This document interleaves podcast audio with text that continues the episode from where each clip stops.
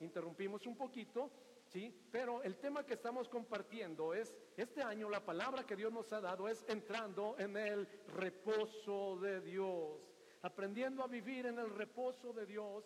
Sí, y hemos entendido muchísimas cosas de cómo Dios sacó al pueblo de Egipto, cómo lo trajo por un desierto por 40 años y cómo unos cuantos entraron a la tierra prometida y ahí Dios les dio reposo, pero la gran mayoría, de, es más, todos los hombres de 20 años arriba que salieron de Egipto, ninguno entró a la tierra prometida. En otras palabras, ninguno de ellos experimentó la bendición de vivir en el reposo de Dios. Y es algo terrible, porque este es un símil de la vida cristiana.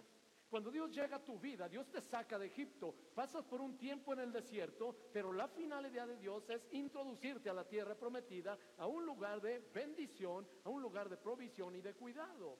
Pero hay muchas personas que toda su vida, aún habiendo venido a los, a los pies de Cristo, se la pasan bregando en ese espantoso desierto y al final quedan postrados en el desierto sin nunca haber logrado entrar a la tierra prometida. ¿sí?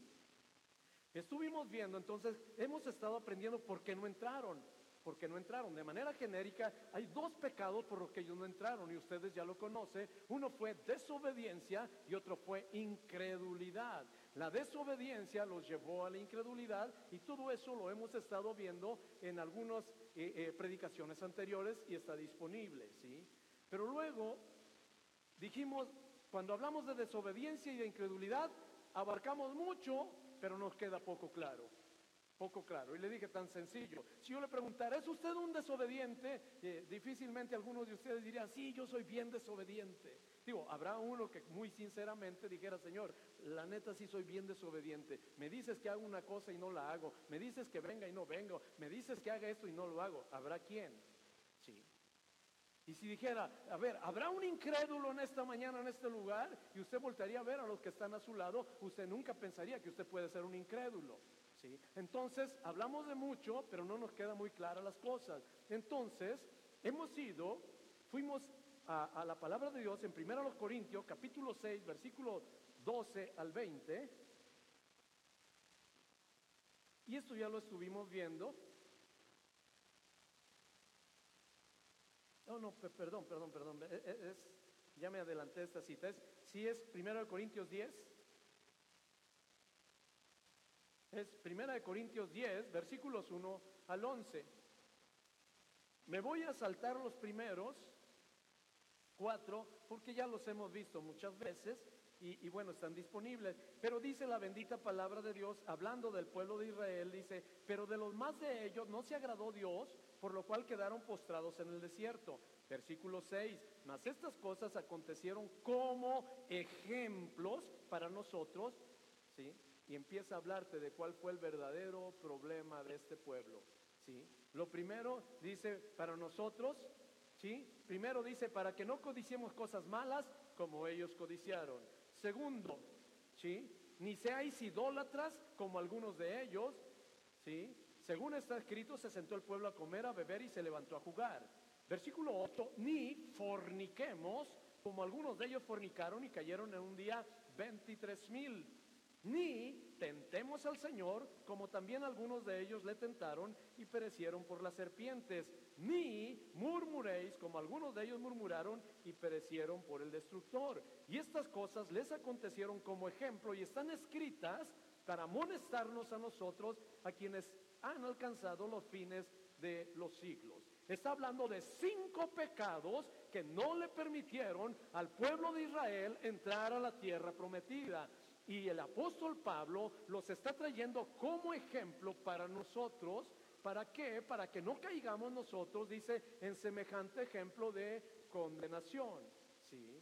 Entonces, bueno, el primero de ellos, que ya lo vimos, dice que no codiciemos cosas malas. Eso lo vimos hace 22 días. Y ya vimos lo que es codiciar. Y nos quedó una idea mucho más profunda de lo que es codiciar. Nosotros creemos que codiciar siempre es nada más el querer tener eh, algo que otros tienen y que tú no tienes. No, codiciar va muchísimo más allá. Nada más le dije, toda codicia es pecado, pero si hay una especie de codicia que lastima el corazón de Dios, es la codicia que se genera cuando alguien que yendo caminando con el Señor voltea para atrás. Y eso lo vimos cuando el pueblo de Israel le dijo, le dijo a, Dios, ya, ¿para qué nos sacaste para morir en este desierto? Dice, ¿cómo nos acordamos de Egipto? ¿Cómo nos acordamos de lo que comíamos allá? ¿Cómo nos acordamos de las pachangas que teníamos? ¿Cómo nos acordamos de eso? Y eso lastimó el corazón de Dios, porque eso es menospreciar, menospreciar el sacrificio que Cristo ha hecho por nosotros. Hemos hablado que eh, eh, la libertad del pueblo de Israel de la esclavitud de Egipto y la entrada a la tierra prometida es un símil de la libertad que Cristo nos ha dado. Por un lado, cuando nos rescató de Egipto, y el peregrinar en el desierto es un símil de la vida cristiana, de la vida cristiana. Eso ya lo vimos. Entonces digo, si hay un tipo de, codicia que lastima el corazón de Dios porque se traduce en menosprecio, es el que tú ya caminando con el Señor volteas para atrás y quieras volver a vivir lo que ya vivías. Sí. El domingo Hace 15 días vimos ni seáis idólatras y siempre que hablamos de idolatría pensamos en imágenes, en cosas de esas. Nos dimos cuenta que nosotros podemos ser unos idólatras. Y la esencia de la idolatría tiene que ver, te lo dije, con atribuir a Dios o tener de Dios pensamientos que no corresponden a su esencia, su santidad y su carácter. En pocas palabras, una imagen deformada de Dios, lo que es, es idolatría. En otras palabras, es terrible ver cómo hay muchos creyentes que han hecho de Dios un ídolo. Cuántas veces hemos llegado a creer que Dios es lo que no es, ¿sí? Hemos hecho de Dios un ídolo. Y te puse muchos ejemplos de quién es el Dios de la Biblia. Y te hablé de muchos ejemplos del Dios que construye la imaginación.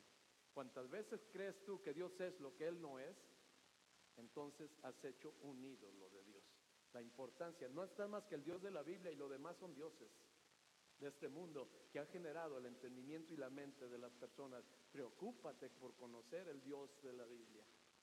Preocúpate por conocer el Dios de la Biblia. Sí.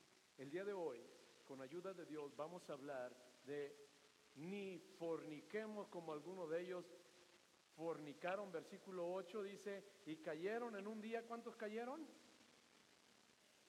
¿En cuántos días cayeron?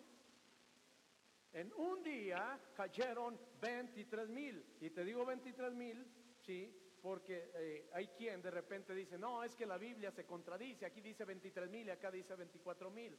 ¿sí? En un día cayeron 23 mil. Entonces, ni forniquemos. Vamos a tratar de entender un poco a mayor profundidad a qué se refiere.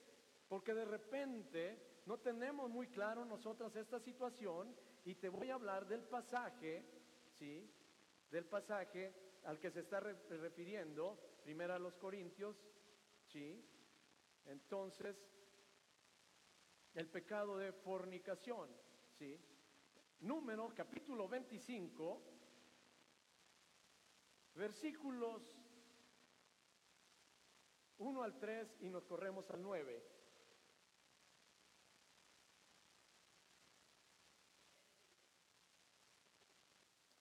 Ok, número 25, versículos 1 al 3, y luego nos corremos al 9, está hablando de ese evento de cuando fornicaron. ¿Sí? Ok. Dice la bendita palabra de Dios, moraba Israel en Sittim, si está conmigo enseguida, ¿qué dice? ¿Y el pueblo qué? ¿Está proyectado? Y el pueblo empezó a fornicar con las hijas de Moab. Versículo 2, las cuales invitaban al pueblo a los sacrificios de sus dioses y enseguida ¿qué dice? ¿Y el pueblo qué? El pueblo comió y se inclinó a sus dioses. Así acudió el pueblo a Baal peor y el furor de Jehová se entendió contra Israel. Versículo 9, nos corremos al 9 y leemos congregacionalmente, dice, y murieron ¿Cuántos murieron? Primera de Corintios 10, 8, eh, eh, eh, dice que habían muerto ¿cuántos? 23 mil y aquí 24. ¿Dónde está la diferencia? Esos mil, ¿de dónde sale esa diferencia? Porque algunos dicen, ah, es que ya ves, la Biblia se contradice, Corintios dice que fueron 23 mil, pero vas a números y números dice que fueron 24 mil. Entonces, ¿dónde sale la diferencia? En Corintios dice que murieron 23 mil en un día. Y números 9 dice, ¿y murieron en aquella qué? ¿Cuántos murieron? Eso quiere decir que 23 mil murieron en un día y los otros mil murieron graneaditos. ¿Sí?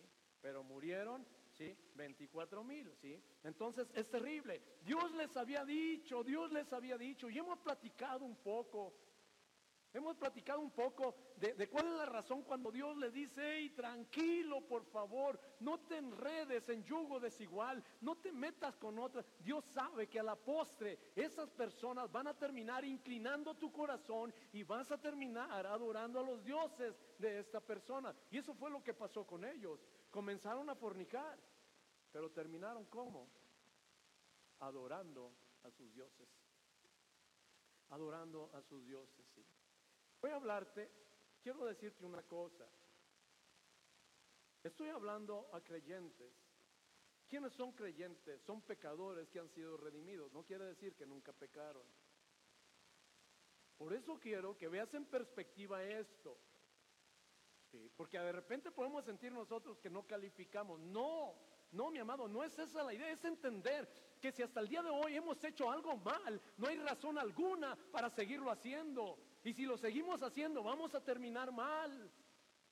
Si hasta el día de hoy hemos hecho algo mal, el camino cuál es? Arrepiéntete, conviértete. Y da frutos dignos de arrepentimiento. No lo hagas más, no lo hagas más. Si lo sigues haciendo, te van a alcanzar de manera, de manera todavía más extraordinaria las consecuencias. Así es que si escuchas cosas fuertes, no te dé cuidado. Van a quedar al descubierto muchas cosas, sí van a quedar al descubierto muchas cosas. Vamos a entender a mayor profundidad lo que es la fornicación, los problemas que implica la fornicación, sí, y nos vamos a dar cuenta que no se comienza a fornicar con el cuerpo. Nadie comienza a fornicar con su cuerpo. El que fornica con su cuerpo, primero fornicó con sus pensamientos. Primero fornicó con su alma y su espíritu. En toda relación de fornicación, terminan adorando al Dios de los fornicarios. Te repito, en toda relación de fornicación se termina adorando al Dios de los fornicarios. Es el Dios de las pasiones, de las emociones, de los sentimientos. Es el Dios de lo relativo. Es el Dios que nada tiene que ver con el Dios de la Biblia. La fornicación es una forma sutil, moderna de idolatría. Te repito, la fornicación es una forma sutil, moderna de idolatría. Porque finalmente, cuando fornica, la persona termina yendo atrás de otro Dios y se aparta del Dios de la Biblia. Es una forma moderna de idolatría. Muchas veces se, se juzga cosa ligera, liviana el pecado de fornicación. Sin embargo, para Dios es un pecado sumamente grave. Sumamente grave. Amado, es importante, anhelo con todo mi corazón que después de esta predicación nos quede mucho más claro lo que es y entonces hagamos caso lo que la palabra de Dios dice, huid de la fornicación, huid de las pasiones juveniles. Primero a los Corintios capítulo 6, versículos 12 al 20.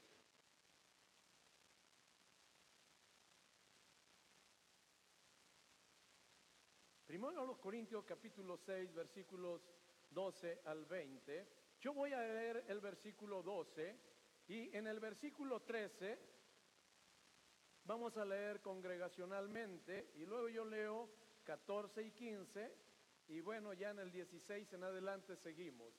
Dice la bendita palabra de Dios, si no lo ha encontrado por algo está proyectado.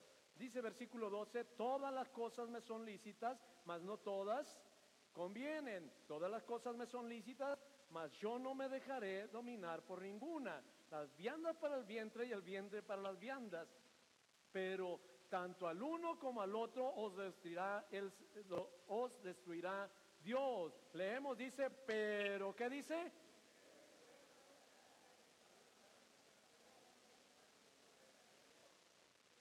Primer punto, el cuerpo no es para fornicación, sino para el Señor y el Señor es para el cuerpo. Y Dios que levantó al Señor también a nosotros nos levantará con su poder. ¿No sabéis que vuestros cuerpos son miembros de Cristo? Quitaré pues los miembros de Cristo y los haré miembros de una ramera. De ningún modo. ¿Sí? Versículo 16 dice, o no sabéis que el que se une con una ramera es un cuerpo con ella, porque dice, los dos qué? Los dos serán una sola carne. Versículo 17, pero el que se une al Señor, un espíritu es con él. Versículo 18 inicia diciendo, huid qué? Cualquier otro pecado que el hombre cometa está fuera del cuerpo. ¿Más qué dice? Leemos congregacionalmente el versículo 19. Dice, o ignoráis que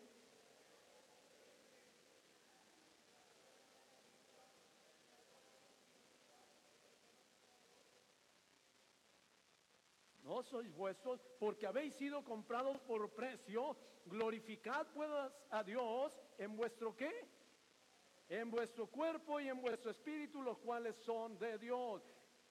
¿Te das cuenta? Glorificar a Dios con vuestro cuerpo y con nuestro espíritu, los cuales tienen de Dios. Ahora, se ha preguntado por qué hay algunas personas que conociendo la palabra de Dios, que conociendo lo que Dios dispone, terminan fornicando. Déjeme se lo digo de una manera más cruda. Y entiéndame lo que le quiero transmitir. Estoy tratando de dejar al descubierto primero para mí, primero para mí, ¿sí? lo que es el pecado de la fornicación. ¿Por qué? Porque con temor de Dios necesito conducirme todos los días de mi vida. No te confíes, la palabra de Dios dice el que cree estar firme, mire que no caiga. No importa cuál sea tu situación, si tú te descuidas, puedes caer. Y si tú has caído, puedes salir. Y si te afirmas, puedes caminar delante de Dios. Dios no te ha desechado por eso, pero sí necesitamos entender, ¿sí? Ok, le digo, le voy a preguntar de una manera más cruda.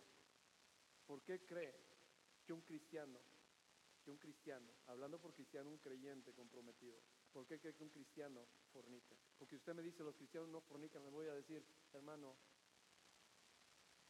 no debieran, pero es muy poco el freno que tienen. Y yo, y, lo digo con temor para mí, estoy predicando con ustedes y yo de veras que estoy en la lista, igual que todos ustedes. Estoy en la lista, por eso, entre mayor entendimiento tenga yo de las cosas, bueno, eh, podré pelear una mejor batalla, presentar una mejor defensa y caminarme, caminar como Dios quiere que camine, y es lo mismo que yo quiero para ustedes. Por esa razón es que así de crudo les comento. ¿Por qué fornica un cristiano? Lo primero, y es de acuerdo a lo que acabamos de leer, fornica porque no se tiene conciencia que el cuerpo no es para fornicación. Lo leyó usted ahí, dice, más el cuerpo no es para fornicación. Hemos creído que el cuerpo es para fornicación. El cuerpo, de acuerdo con la Biblia, no es para fornicar. El cuerpo cumple algunas funciones que tienen que ver con la reproducción y están determinadas exclusivamente para el marco del matrimonio. Entonces, lo primero que tenemos que entender que el cuerpo no es para fornicación. Así es que si el cuerpo el día de mañana pide algo, mándalo a volar. La única razón por la que puede pedir algo es porque no ha entendido su diseño todavía. El cuerpo no es para fornicación, se fornica porque no se tiene claro que esa no es la función del cuerpo, dice la palabra de Dios, sino para el Señor. ¿sí? Ok, segunda razón por la que se fornica. Se fornica porque no se tiene conciencia que cuando se fornica se hace uno, te haces uno con la persona con la que fornicas. Así lo dice la palabra de Dios te haces uno con la persona con la que fornicas. Y lo más seguro es que la persona con la que fornicas no sea una persona temerosa de Dios. Si no es una persona temerosa de Dios, lo más seguro, dice el Señor, si no estás conmigo, estás contra mí, puede ser que sea un enemigo de Dios. Y si es un enemigo de Dios y fornicas con él, te haces uno con él y tú te constituyes enemigo de Dios. Así de tremendo es sin ser enemigo de entrada, puedes convertirte en enemigo de salida. Te repito, se fornica porque no se tiene conciencia, salud, que te haces uno con la persona con la que fornicas. Y aquí está hablando una situación, aquí está hablando de una ramera. No, no, no te preocupes. El, el término no es tan literal. No, no, no es tan, literal. No, no se trata de, una prostituta. No, no, no, no es, eh, va mucho más allá. Una ramera en el término espiritual es una persona ¿sí? que no tiene un compromiso de lealtad con su Señor. Esa es una ramera espiritualmente hablando. Entonces, cuando tú te unes con una persona que no tiene un compromiso con el Señor delante de Dios, Él lo considera, te estás uniendo con una ramera. ¿Por qué? Una ramera no es leal. Y Dios se lo dijo muchas veces a su pueblo. Entonces, el problema, el problema de fondo es que te haces uno con esa persona. Y con Dios no hay término medio. Estás conmigo, estás contra mí. Conmigo no recoge desparrama. Si no es amigo de Dios, es enemigo de Dios. Y si te estás saliendo con un enemigo de Dios, te haces uno con él y entonces te conviertes en automático en un enemigo de Dios, tú sin saberlo. A lo mejor tú dices una ingenua fornicación, ya te constituyó enemigo de Dios. Pero cuando se está fornicando no se está pensando en eso. ¿Por qué fornica un creyente? Fornica porque no tiene claro ¿O no creen que al fornicar con alguien voluntariamente dejan de ser uno con Dios?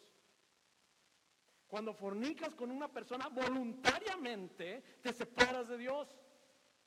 No lo dice así la palabra, no dice, tomaré los miembros, tomaré los miembros, los quitaré del Señor y los voy a unir con una ramera. Si te haces uno con la ramera, si te haces uno con la persona que no camina con el Señor, en forma inmediata, tú no puedes estar en los dos lados. Si ya estás del otro lado, ya no estás con el Señor. Se fornica porque no se tiene un entendimiento claro de las implicaciones que tiene la fornicación.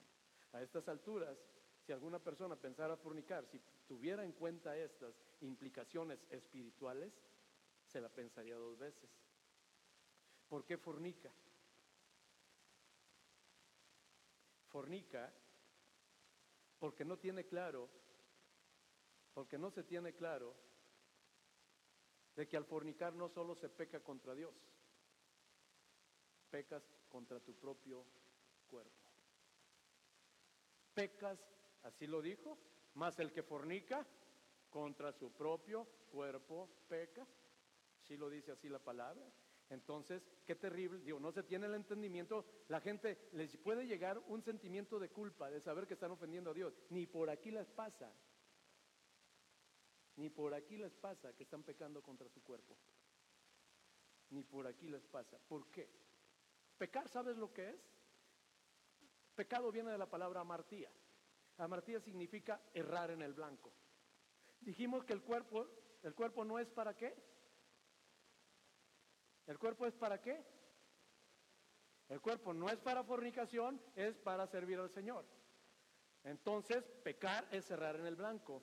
Cuando tú dispones de tu cuerpo no para servir al Señor, sino para fornicar, tú estás pecando contra tu cuerpo. Le estás dando un uso diferente al que Dios le diseñó.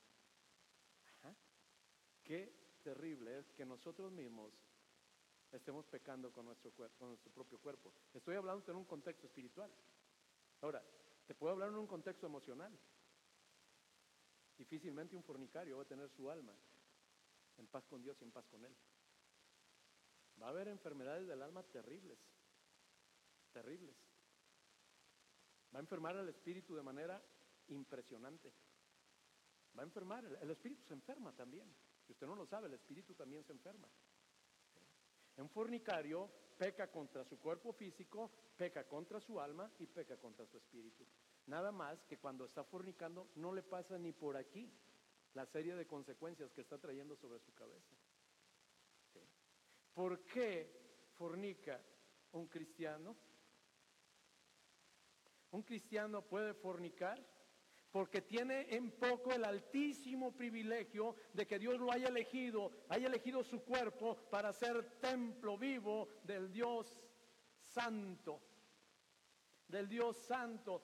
Tienen poco el que Dios lo haya elegido para ser la morada donde Él quería habitar. No tienen conciencia o cuando menos no tienen claro lo que implica que su cuerpo sea templo vivo del Espíritu Santo. Un creyente peca porque tienen poco el privilegio.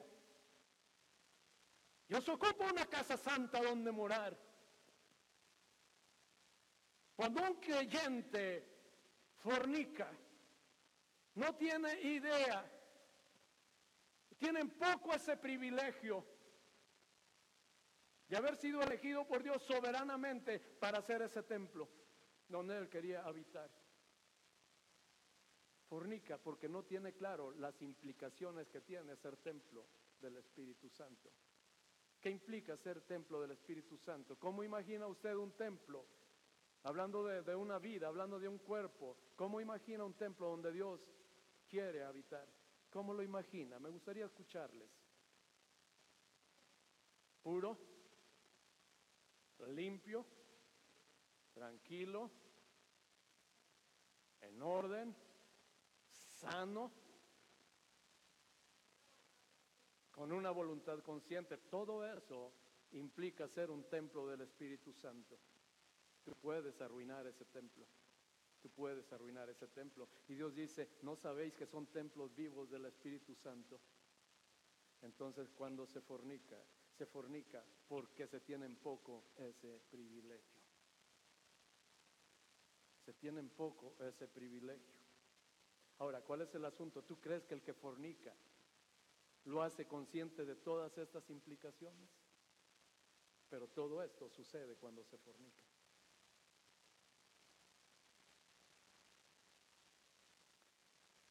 Se fornica, fornican los creyentes porque creen que su cuerpo les pertenece a ellos. Creen que su cuerpo les pertenece a ellos, no tienen claro que su cuerpo le pertenece a Dios. Se fornica porque no se tiene claro que el cuerpo no nos pertenece a nosotros, el cuerpo le pertenece a Dios.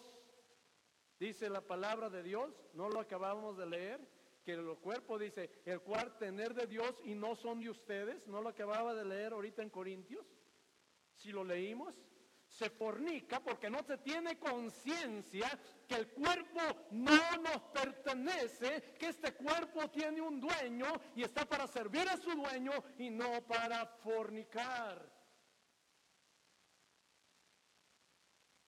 ¿Cómo van cambiando las cosas cuando yo entiendo que este cuerpo no es mi cuerpo, este cuerpo es de Dios? Todavía nos sigue diciendo la palabra, ¿sí? Se fornica porque no se tiene entendimiento de que ya han sido comprados por la sangre de Cristo. ¿Sí leyó usted ahí que decía que fuimos comprados por la sangre de Cristo? Ah, si fuimos comprados, entonces nosotros ya no nos pertenecemos, le pertenecemos al que nos compró.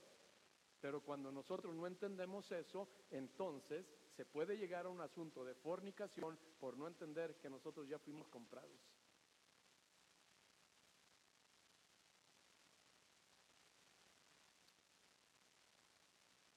Se fornica porque no se tiene entendimiento de que el cuerpo es para glorificar a Dios. ¿Qué entiende usted por glorificar a Dios? O sea, cuando hablamos del cuerpo para glorificar a Dios, ¿qué entiende usted? ¿Qué tendría que hacer el cuerpo para glorificar a Dios? El cuerpo no es para, fornicación, si se fornica es porque no se ha entendido. La función primaria del cuerpo es glorificar a Dios. El cuerpo jamás fue diseñado para fornicar.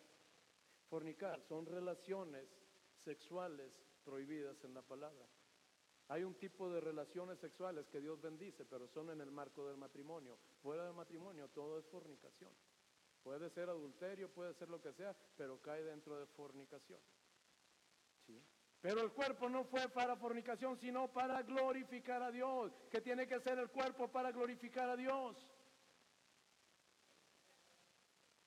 El cuerpo tiene que hacer todas aquellas cosas que en lo que hace está trayendo de una manera continua gloria a Dios. En todo lo que el cuerpo hace está exaltando a Dios. En todo lo que el cuerpo hace, las personas glorifican a Dios. El cuerpo se conduce de manera tal que si come lo hace para la gloria de Dios. Si va a la iglesia lo hace para la gloria de Dios. Si va al trabajo lo hace para la gloria de Dios. El cuerpo de una manera continua su función es estar trayendo gloria a Dios.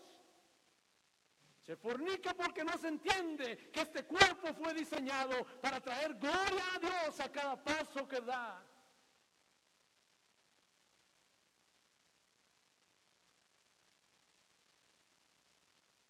Te voy a, decir algo. Fornican porque voluntariamente lo quieren hacer. Ningún fornicario le ponen una pistola para que fornique. Fornica porque voluntariamente lo quieren hacer. Yo sé que me pueden dar muchas explicaciones aquí. Voluntariamente lo quieren hacer. Fornican porque no tienen un genuino temor de Dios. No les preocupa mucho agradarlo, pero tampoco desagradarlo. Se fornica porque no se tiene un genuino. No dije no tienen temor de Dios, dije un genuino temor de Dios.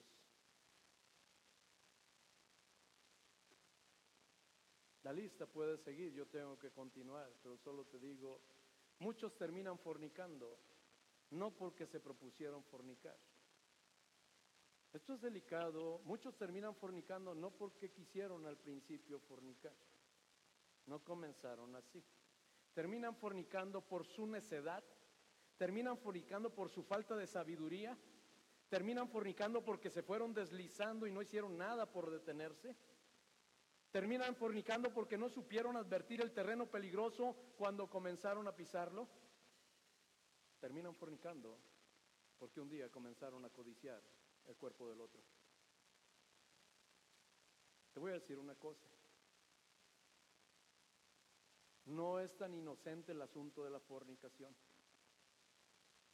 Hay mucha gente que lleva una losa de culpa pesadísima en la espalda porque era gente que genuinamente buscaba a Dios, amaba a Dios, le servía a Dios. Y empezó con una relación. Empezó con una relación. Cuando comenzó por esa relación, ni por aquí le pasaba que un día iba a fornicar. Ni por aquí le pasaba. Ni por aquí le pasaba. Y un día fornicó. Y ese día, el mundo de culpa con el que va cargando no se lo puede sacudir de encima. Por eso hablé de hay cristianos necios, necios. No se dan cuenta cuando están pisando terrenos peligrosos. Mira, amado, te quiero decir algo y si alguna vez algún novio de la iglesia se han acercado conmigo, les he dado la misma recomendación a todos. Y la primera recomendación le dije, espiritualmente su relación tiene que ser profundísima. Emocionalmente su relación tiene que ser muy cercana físicamente lo indispensable, lo indispensable. Amado, no es bueno, no es bueno, no es bueno. Hay novios que de repente se la pasan trepados uno arriba del otro y besos y el esto y el aquello. No es bueno, no es bueno, no es bueno, no es bueno. Y te voy a decir por qué. No entiendes, no entiendes que estás despertando sentimientos, emociones de un cuerpo que tarde que temprano van a salir de control y no te vas a dar cuenta en qué momento. Hay un punto de no regreso. Hay un punto de no regreso. Por eso le digo a los novios, tranquilos, tranquilos. Está bien si se toman la mano. Tranquilos, hay un tiempo para todo. Me da tristeza ver, aquí en la iglesia no lo he visto así, sin ningún problema puedo acercarme a los novios, porque los amo y porque quiero evitar los problemas.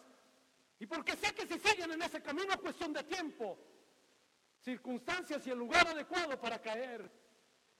Ando por la calle y veo a los muchachitos ahí. Digo, no entienden que lo que están despertando es un mundo de codicia.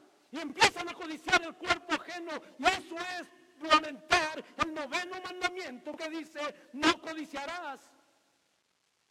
A veces creemos que codiciar tiene que ver con dinero nada más. Tú puedes codiciar el cuerpo de una chica o el cuerpo de un chico y eso es pecado.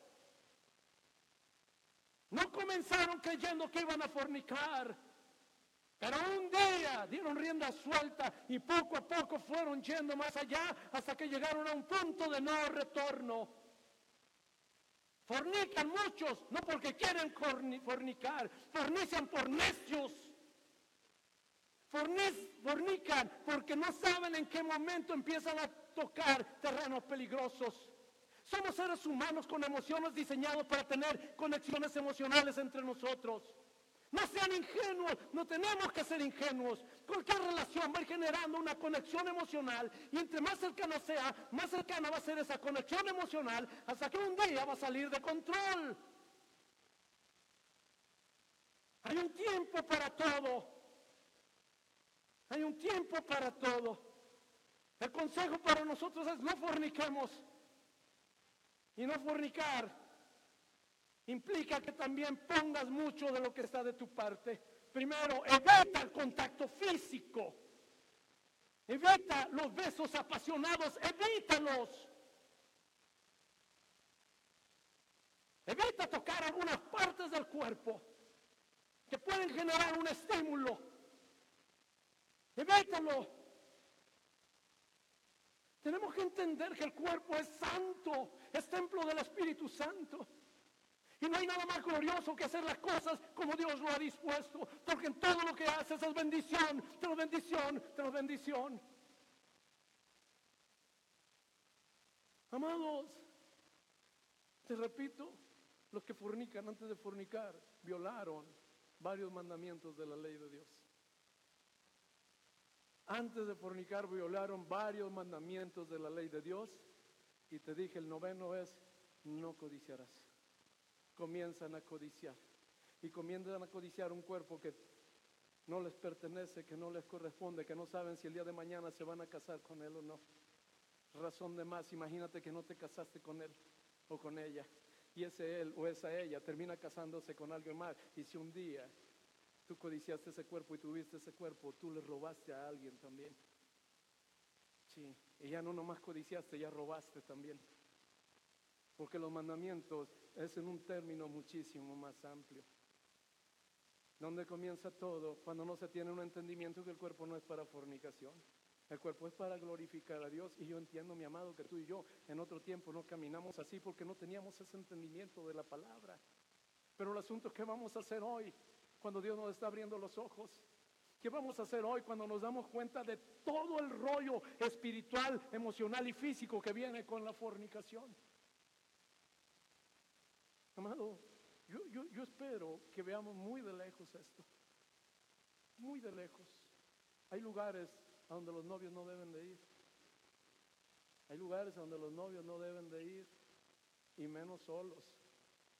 Menos solos. Hay lugares. Hay personas con las que no se deben reunir. Hay novios, se juntan con otra parejita de novios que son inmorales los otros, van a terminar arrastrándolos. Hay personas con las que no se deben de juntar. Sí.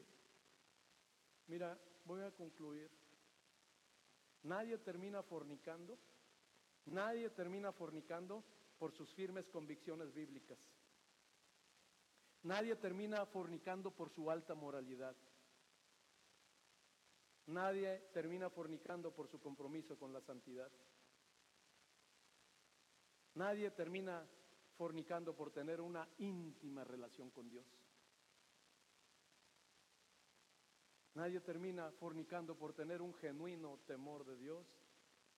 Normalmente es todo lo contrario. Se van relajando, se van deslizando. Lo demás es cuestión de tiempo, circunstancias y oportunidades. Lo demás es cuestión de tiempo, circunstancias y oportunidades. Anhelo con todo mi corazón que el día de hoy, si el cuerpo se alebresta tantito, dile, tranquilo, no entiendes que tú no fuiste diseñado para fornicar, tú fuiste diseñado para vivir de una manera que en todo lo que hagas tú traigas gloria a Dios, que en todo lo que tú hagas el nombre de Dios sea glorificado. Anhelo con todo mi corazón que tú tengas un mayor entendimiento de todo lo que se pierde y en todos los problemas que nos metemos cuando fornicamos. Santiago 4, 4, 5.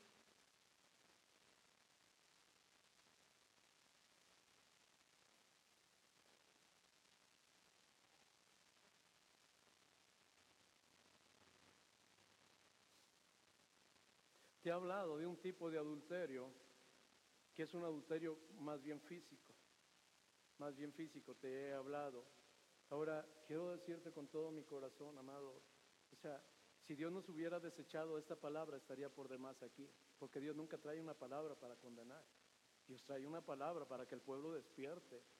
Y yo quiero decirte, no hay una sola persona en este lugar, entre las que me incluyo yo, que Dios nos haya desechado. Pero si Dios está hablando, entonces nosotros tenemos que tener mucho cuidado.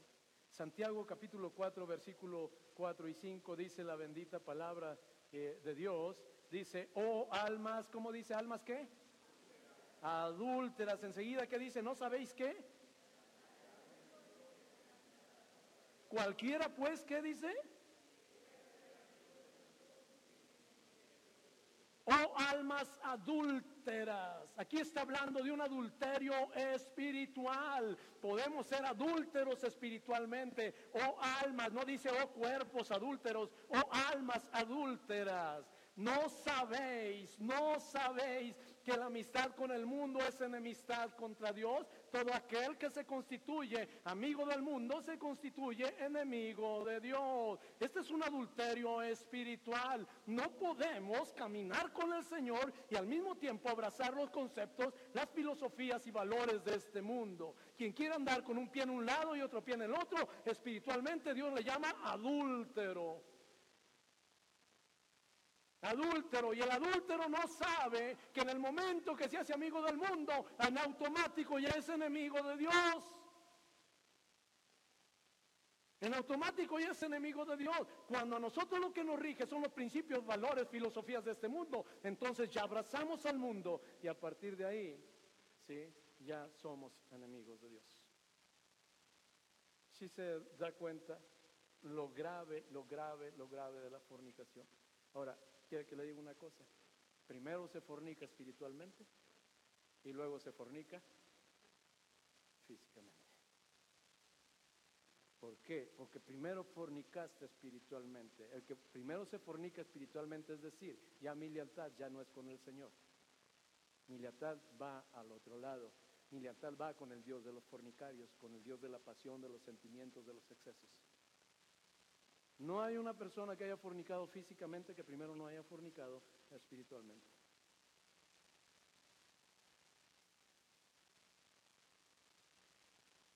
Si, si ha ampliado un poco más tu perspectiva de todo lo que está en juego cuando se habla de fornicación. Vamos a orar. Padre Dios bueno, Señor, en esta eh,